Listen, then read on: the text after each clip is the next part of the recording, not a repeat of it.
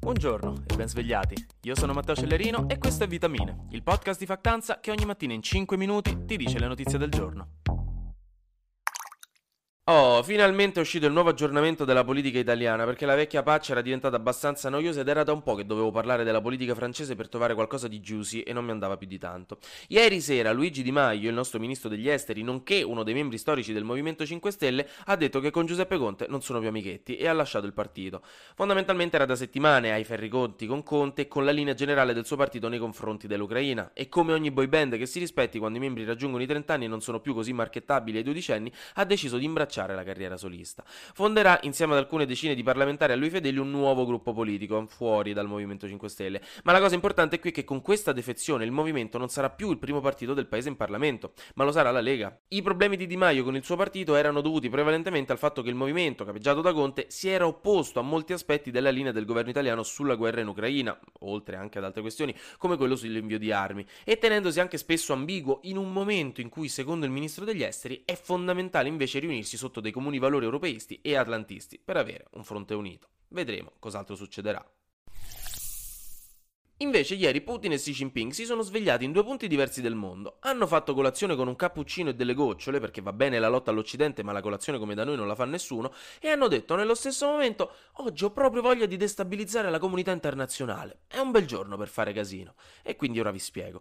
La Russia sta litigando con la Lituania perché la Lituania sta bloccando dei rifornimenti russi di metallo a Kaliningrad, che è un enclave russo sul Mar Baltico. Enclave significa che è un territorio russo sotto giurisdizione russa, al di fuori dei confini nazionali. E infatti infatti si trova sul Mar Baltico. Il fatto che la Lituania abbia bloccato i rifornimenti, cosa che fa parte delle sanzioni europee a Mosca, ha fatto arrabbiare un bel po' il Cremlino, che ha promesso delle reazioni appropriate all'affronto, perché la Lituania starebbe mettendo in discussione i suoi interessi nazionali. Al che la Lituania ha definito ironica l'accusa russa di violazioni delle leggi internazionali, un po' come la vodka che dà dell'alcolica alla cedrata Tassoni. A peggiorare la situa è la notizia che il 18 giugno un elicottero militare russo Mi-8 sia entrato nello spazio aereo dell'Estonia, un paese baltico vicino alla Lituania, e questa rappresenta una presa di posizione abbastanza grave che rischia rischia di aumentare la tensione nella regione ancora di più. La Cina dal canto suo ha inviato più di due decine di aerei da combattimento per fare un'esercitazione militare che è entrata nel perimetro aereo di Taiwan, costringendo Taipei ad attivare i suoi jet da combattimento per far allontanare quelli cinesi. L'ennesima provocazione cinese che da mesi sta continuando con pratiche di questo tipo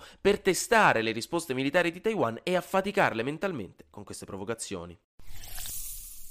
Tre non flash news. Dopo la FINA, anche la International Rugby League, che è la federazione mondiale di rugby a 13, che è diverso da quello a 15 a cui probabilmente molti di voi sono abituati, ha annunciato che vieterà alle atlete trans di partecipare nelle competizioni femminili internazionali, come per esempio il mondiale che si terrà il prossimo novembre, almeno fino a quando non sarà riuscita a raccogliere maggiori informazioni scientifiche e anche opinioni da parte delle giocatrici esistenti prima di prendere una decisione permanente in materia. Anche il presidente della Lega Mondiale di Atletica Leggera ha detto che forse introdurranno a breve politiche simili. Invece poi è il momento momento di scendere in piazza, non per la guerra, non per la siccità, non per l'ideologia gender nelle scuole, ma per una questione su cui i poteri forti hanno davvero oltrepassato ogni limite, cercando di minare le fondamenta stesse delle civiltà occidentali.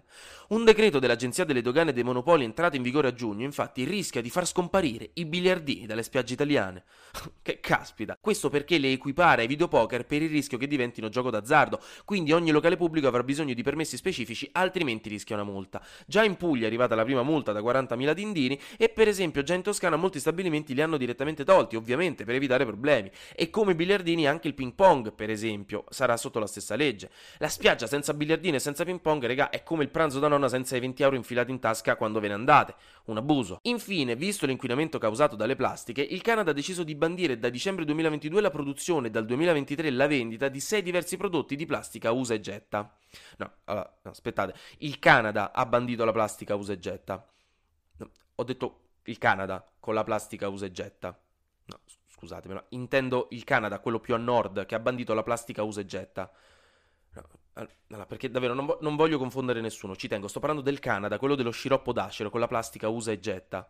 No, allora... Finisco facendo un infinito in bocca al lupo a tutti gli studenti che oggi iniziano la prima prova della maturità 2022. Oggi si inizia con il tema scritto e vi toccherà palesemente qualcosa sulla guerra in una tra le tracce. Mi dispiace, quest'anno va così, lo sapete già. Poi ci sarà la seconda prova e il 27 inizieranno gli orali. Spero davvero che ieri sera vi siete ascoltati in loop notte prima degli esami di Venditti, perché è l'unico giorno della vostra vita in cui avrete davvero voglia di ascoltare così a caso una sua canzone. Scherzi a parte, sti giorni lo so, sarete impanicati neri, sarete stressati, scazzati, non vedete l'ora di finire. Magari vi state per lasciare col ragazzo o la ragazza perché tanto da due mesi salite a Milano per studiare al Politecnico e anche se vi dispiace spezzare loro il cuore, sapete che è la scelta migliore perché onestamente sarete all'università, sarà anche l'ora di scoprire. Nonostante quindi avrete un miliardo di emozioni belle ma probabilmente brutte che vi passano per la testa in ogni momento non facendovi dormire, lo capisco, ci sta ed è giusto così. Vi dico solo, anche se vi sembra una follia, di assaporarvi questi ultimi momenti, perché anche se ora vi fanno schifo, rappresentano la fine di un periodo, quello del liceo, che vi ricorderete per sempre e che non tornerà più.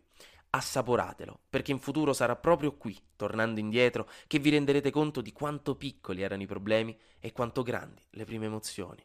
In bocca al lupo. Anche oggi grazie per aver ascoltato Vitamine. Noi ci sentiamo domani perché sarà successo di sicuro qualcosa di nuovo e io avrò ancora qualcos'altro da dirvi. Buona giornata.